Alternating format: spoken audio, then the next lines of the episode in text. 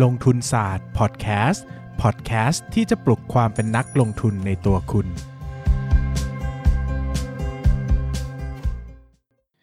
สวัสดีครับ ยินดีต้อนรับเข้าสู่รายการลงทุนศาสตร์พอดแคสต์รายการที่จะชวนทุกคนพัฒนาความรู้ด้านการเงินและการลงทุนไปด้วยกัน วันนี้นะครับก็กลับมาพบกันอีกครั้งกับรายการที่อยู่กับคุณมา 300 กว่า episode แล้วนะครับก็ นานมากนะครับ ดังนั้นเนี่ยเพื่อให้ไม่เป็นการเสียเวลานะครับผมจะโฆษณาหนังสือของผมดีกว่าอย่าเพิ่งกดข้ามนะ อย่าใจร้ายนะครับ ก็วันนี้นะครับก็ผมยังมีหนังสือเล่มเดิมนะขายมาเป็นปีแล้วยังไม่หมดสักทีนะฮะก็มนุษย์ซึมเศร้ากับเรื่องเล่าสีขาวดำนะครับเป็นความเรียงบันทึกประสบการณ์ของผมเองนะครับที่บันทึกเรื่องราวตอนป่วยเป็นโรคซึมเศร้านะครับตั้งแต่ก่อนเป็นนะครับ รักษาตัวเองจนหายดีนะครับ ก็เป็นความเรียงที่เข้าใจง่ายนะครับ ใครเป็นโรคซึมเศร้าก็อ่านได้ ไม่เป็นโรคซึมเศร้าก็อ่านได้นะครับ เพื่อที่จะเข้าใจโรคซึมเศร้าให้มากขึ้นนะครับ แล้วก็เข้าใจความเจ็บป่วย เข้าใจผู้ป่วย แล้วก็เข้าใจการรักษาได้ดีมากขึ้นนะครับ วิธีการสั่งซื้อก็ไปที่หน้าเพจลงทุนศาสตร์นะครับ แล้วก็ โพสต์บนสุดนะครับจะมีรายละเอียดอยู่นะครับ สามารถเข้าไปโอนเงิน แล้วก็สั่งซื้อได้เลยนะครับ ก็ใคร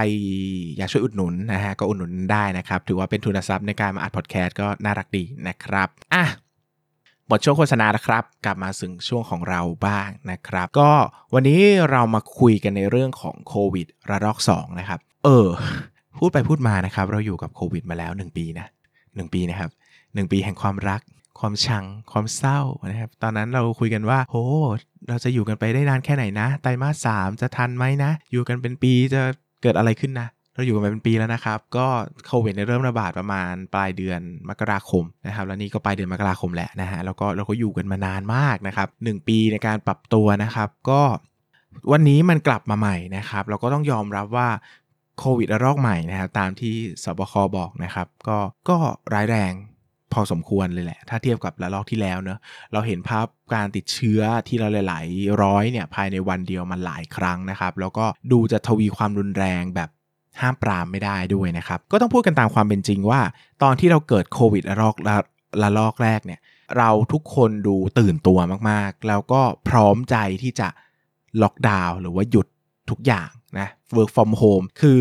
ในตอนนั้นอะฟีลลิ่งของคนคือกลัวจริง พอกลัวจริงคืออะไรก็เอานะครับ ทุกอย่างมันร้างไปหมดเลยนะ ไปดูนะ ไปดูห้างไปดูอะไรมันร้างถนนนะไม่ต้องห้างถนนเนี่ยคนยังไม่ค่อยออกจากบ้านเลยไม่มีใครอยากไปไหนมีแต่แกร็บขับทั้งวันเลยนะครับไม่มีอย่างอื่นเลยนะครับแต่รอบนี้มันไม่ใช่เนอะคนเลิร์นนิ่งกับมันมานานมากอยู่กับมันมาหนึ่งปีอะจนรู้ว่ามันไม่ได้ติดง่ายขนาดนั้น เพราะถ้ามันติดง่ายขนาดนั้น ฉันก็น่าจะติดไปแล้วนะ แต่ก็ยังไม่ติดนะหนึ่งคือมันไม่ได้ติดง่ายขนาดนั้นสองคือปากท้องสำคัญกว่าโควิดเนาะปากท้องสำคัญกว่าโควิดเพราะว่า ถ้าไม่มีกินเนี่ยวันนี้อาจจะตายเลยก็ได้นะครับ แต่โควิดเนี่ยอาจจะได้อยู่โรงพยาบาลภาครัฐอาจจะรับไปดูแลก่อนนะครับ อย่างน้อยก็ 14 วันอาจก็อาจจะยังอยู่รอดนะครับ ดังนั้นเนี่ยในเชิงเศรษฐกิจในเชิงผู้คนเนี่ย ทุกคนก็กระวนกระวาย ก็เขาเรียกว่าขวนขวายที่จะมีชีวิตอยู่รอดในเชิงในเชิงเศรษฐกิจนะครับ มันก็มีปัญหาในในบางธุรกิจที่โดนสั่งปิดไปเลยนะฮะซึ่งอย่างเช่นแบบสปาอย่างเงี้ย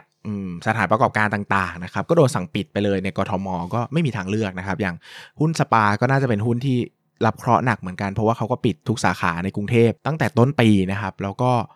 ยาวนานเท่าไหร่ไม่รู้เนาะเพราะว่า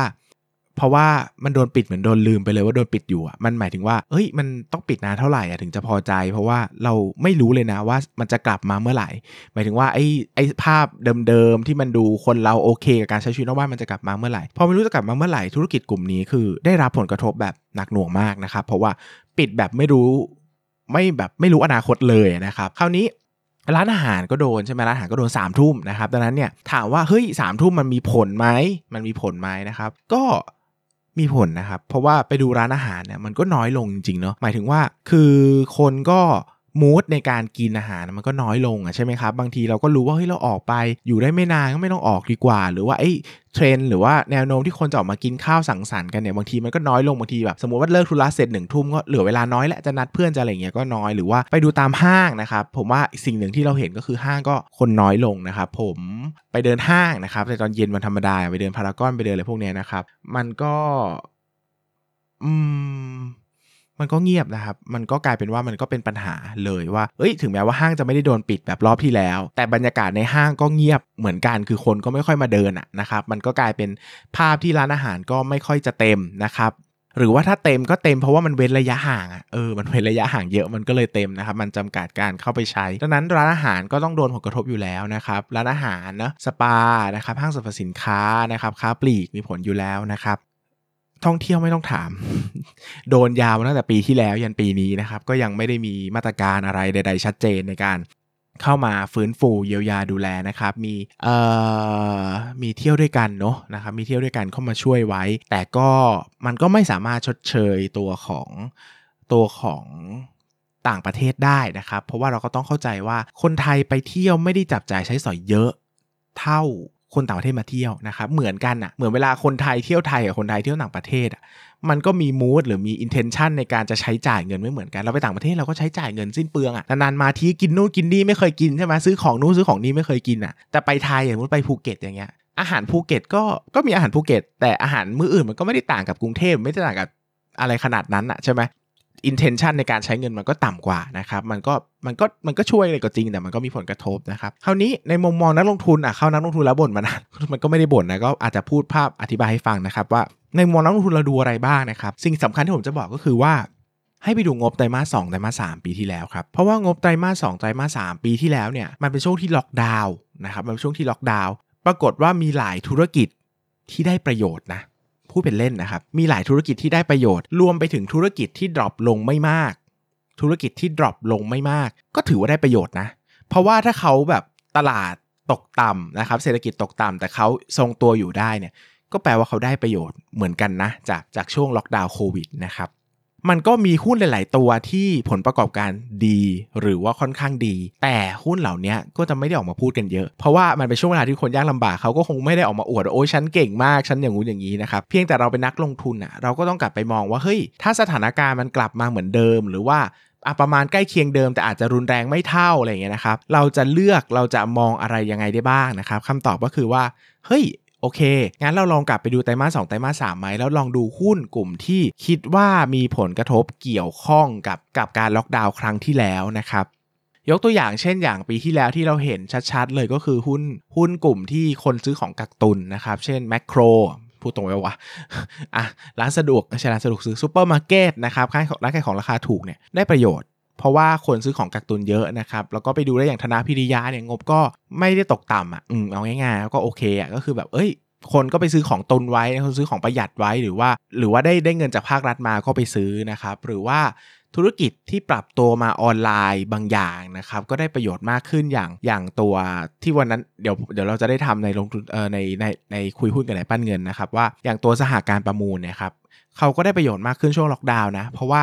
คนไม่มีที่ประมูลอะ ก็ต้องมาประมูลออนไลน์มากขึ้นเนอะแล้วสถาบันสหาการประมูลเขามีระบบการออนไลน์รองรับไว้นะครับ หรืออย่างเช่นพวกคอมเซเว่นอย่างเงี้ยนะ ก็ได้ประโยชน์จากการที่รอบที่แล้วคุณ work from home เนอะก็ซื้อของที่เป็น เกี่ยวกับ IT นะครับเพื่อที่จะมาประกอบการ work from home เช่นซื้ออุปกรณ์นะครับในการไลฟ์นะครับหรือว่าซื้ออุปกรณ์ซื้อกล้องใหม่ ซื้อคอมใหม่เพราะว่าต้องอยู่ work from home หลายเดือน ก็ต้องเวลาจะซูมจะคุยอะไรคุยกัน ก็ต้องใช้อุปกรณ์ที่ดีหน่อยก็เป็นไปได้นะครับรวมไปถึงสื่อต่างๆ ที่ได้ประโยชน์เนาะนะครับก็ไม่ได้บอกให้ซื้อหุ้นในชื่อที่กล่าวมานะครับแต่บอกว่าเฮ้ยให้ลองกลับไปอ่านหุ้นในไตรมาส2ไตรมาส3ปีที่แล้วหน่อย ว่าตัวไหนมันได้ประโยชน์บ้างจากช่วงเวลาเหล่านั้น ตัวไหนไม่ได้ประโยชน์ อืมเพราะว่า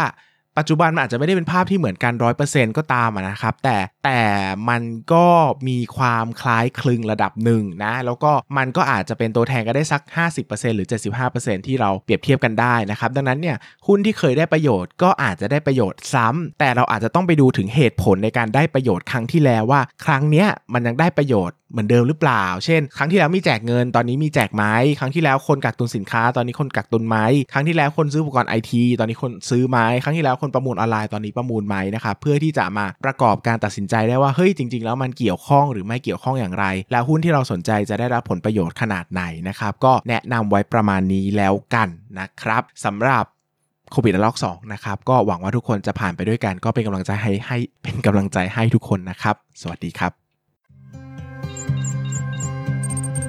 อย่าลืมกดติดตามลงทุนศาสตร์ในช่องทางพอดแคสต์เพลเยอร์ที่คุณใช้